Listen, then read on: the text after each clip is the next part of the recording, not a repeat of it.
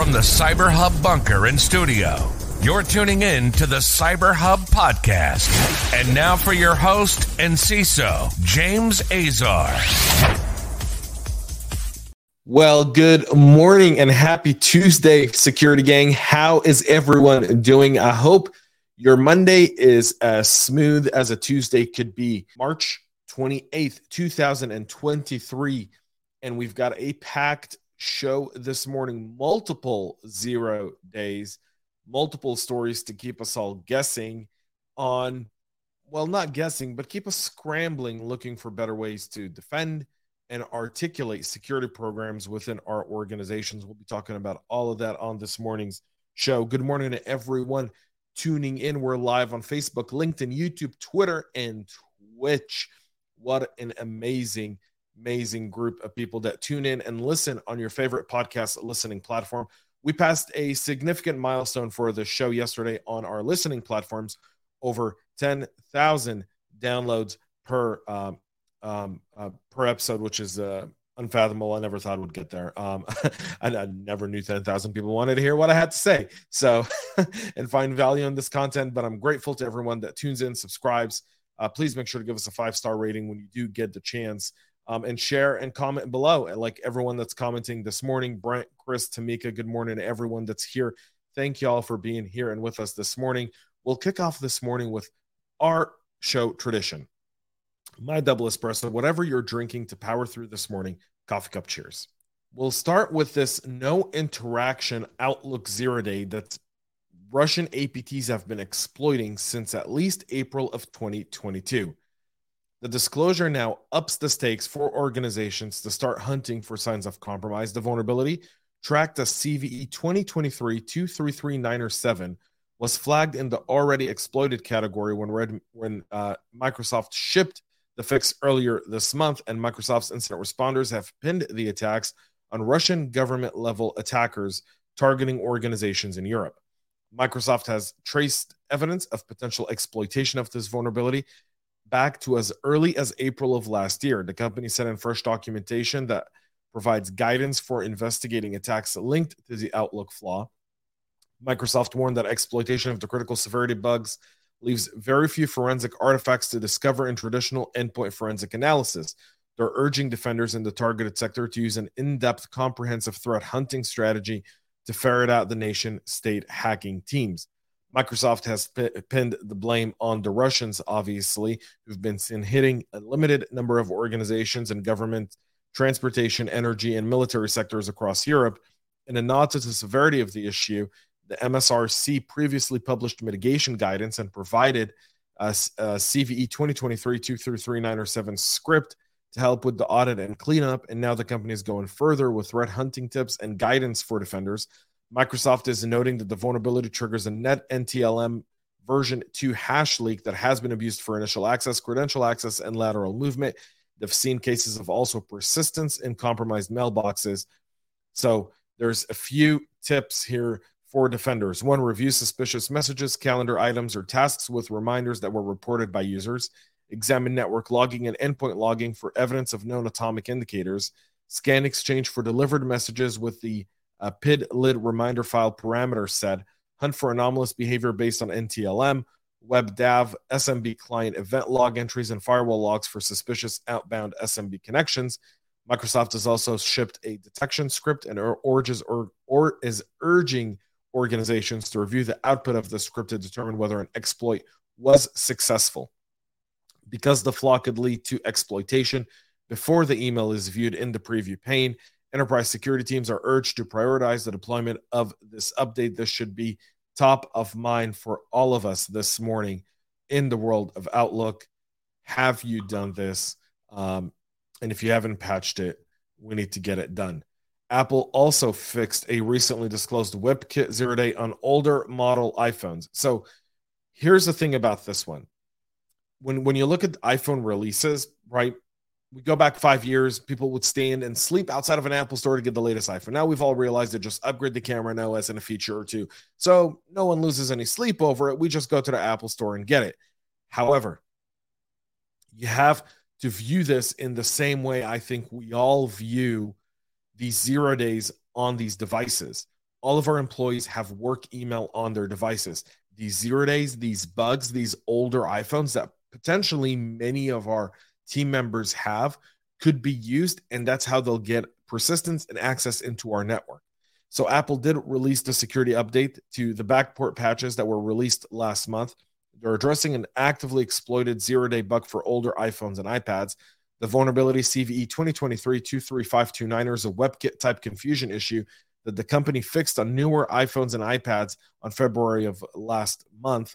Potential attackers can use it to trigger OS cache crashes and gain code execution on compromised iOS and iPad OS devices following successful exploitation. Um, so Apple has addressed the zero day in iOS 15.7.4 and iPad OS 15.7.4 with improved check. This is available on iPhone 7, iPhone SE, iPad Air 2, iPad Mini, and iPad Touch devices, including all iPhone 6s as well. So this has been patched. Make sure if those devices are in your uh, inventory, they get patched as well. We'll stick with Apple and now a new Mac stealer macOS malware stealing iCloud chain and passwords from the chain. The new information stealing malware has set its sight on the Apple Mac OS operating system to siphon sensitive information. Dubbed Mac Stealer, it's the latest example of a threat that uses Telegram as a command and control platform to exfiltrate data. It's primarily affecting devices running macOS versions Catalina and later running on M1 and M2 CPUs. That's Microsoft's exclusive CPUs. So they're target. They've obviously seen some sort of vulnerability in the M1 and M2 CPUs within these Mac devices because that's where they're going. They're not going after any of the Intel ones or or NVIDIA uh, chips potentially that are available in Mac. The Mac stealer has the ability to steal documents, cookies from the victim's browser, and login information. First advertised on the online hacking forum for $100 at the start of the month. It's still a work in progress with the malware authors planning to add features to capture data from Apple's Safari browser and Notes app. It's in its current form, Mac Stealer is designed to extract iCloud keychain data, passwords, and credit card information from browsers like Chrome, Firefox, and Brave. It also supports. Uh, it also features support for harvesting Microsoft Office files, images, archives, and Python scripts. The delivery of the malware is still not known, but it does propagate as a DMG file when executed. It opens a fake password prompt to harvest the passwords under the guise of seeking access to system settings. So you can kind of see that there as well. Tesla is waking up after uh, in Vancouver had some of the most skilled people in our industry, some ethical researchers unearthed around 22 zero day bugs in a wide range of technologies but they were able to hack a Model 3 in less than two minutes. Now, I'll say, I'll, I'll, I'll premise by saying the following Kia and Hyundai have been getting hacked in a TikTok challenge since the summer. No one gave a darn.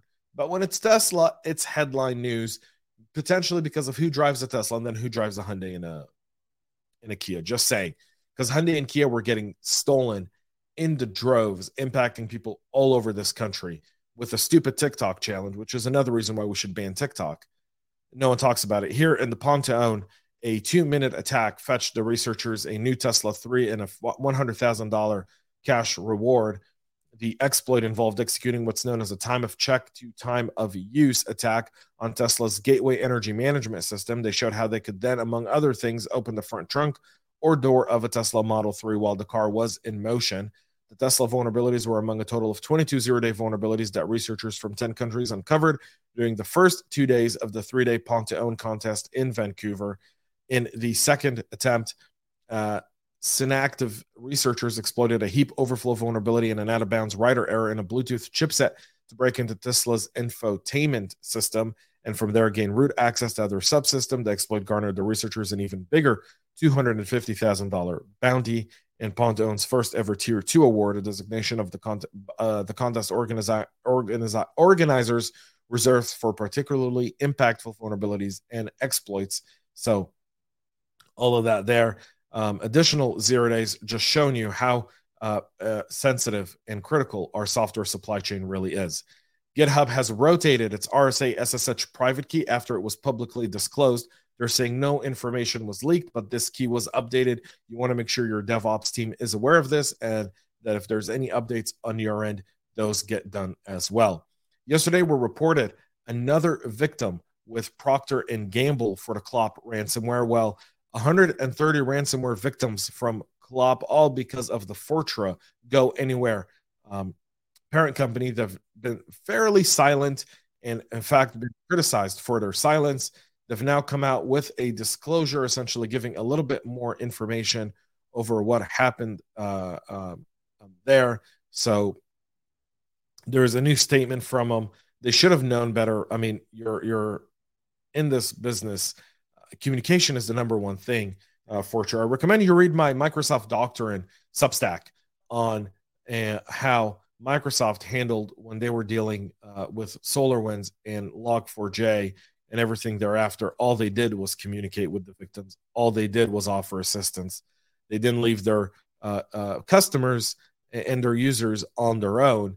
And that should be in everyone's playbook. Communication, transparency, write out as much information as you can possibly share without compromising the forensic investigation and law enforcement uh, who are helping.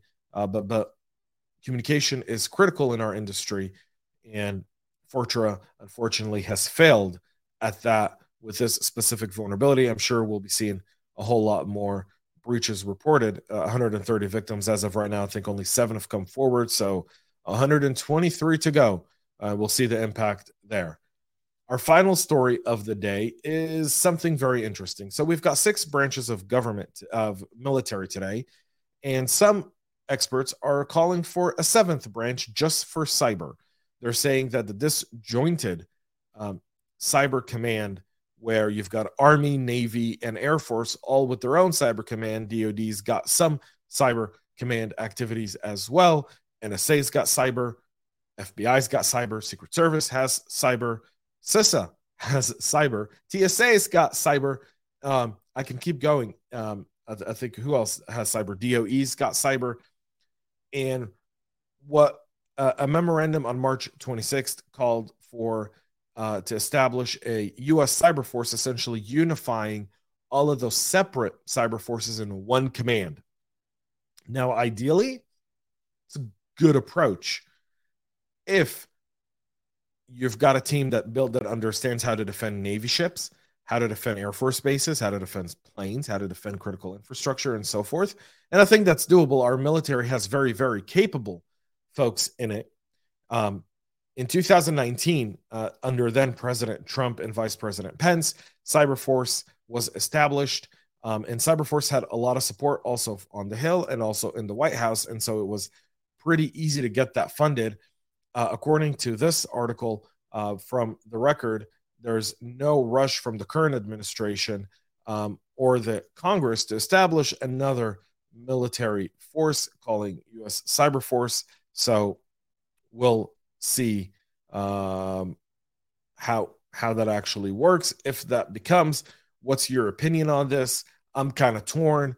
Uh, I kind of want to reduce federal spending, but I also don't want everyone spending. I don't want I don't want five dollars uh, going five different ways. I'd rather five dollars go to one cyber unit that's able to maximize the, the, the, those five dollars to get the most out of it. So um, I really, really do believe that we, this might be a good idea. I haven't studied this in depth to give y'all uh, any sort of valuable opinion on the matter outside of a personal one, uh, but but nonetheless, I feel like we're disjointed in cyber now. Kind of feels like, uh, and and I don't say this like light lightheartedly, right? kind of pre 9 11 in the Intel community where everyone was kind of disjointed, doing their own thing, very little coordination. I'm hoping we get our uh, uh, we get in gear and are able to address that um, before something severe or or horrible happens. Um, you know, in, in, our country. And so, if this brings it all together, I'm all for it. Um, I think that's probably a better spend of taxpayer dollars. Is, is, is, orchestrating and centralizing all of our cyber under U.S. cyber uh, under U.S. Cyber Force it'd also probably be easier to attract people um, to to join the military at that point when they know they don't even have to go to the Air Force or the Marine Corps uh, or or Army cyber boot camp. I'm sure would still have some PT, but maybe not the same PT requirements of those being deployed to combat. So just saying that as well. That's it for our show this morning. We'll be back tomorrow 9 a.m. Eastern right here live. Check out the latest CISO Talk podcast dropping today. And I forgot to mention this early on the show. Don Pecha, the CISO over at FNTS, will be joining me. We're going to be talking about mental health and cyber, what, how he's working with his teams, how he's developing them, how he's dealing with the stress of the job, and so much more. A great, great conversation with Don Pecha. He's always a great guest to have on the podcast. So go check that out. Airs at 1 p.m. Eastern today on your favorite podcast listening platform. And also, the video will air live right here on YouTube, Facebook, LinkedIn, Twitter, and Twitch. Go check it out there. Until then, have a great rest of your day. And most importantly, y'all stay cyber safe.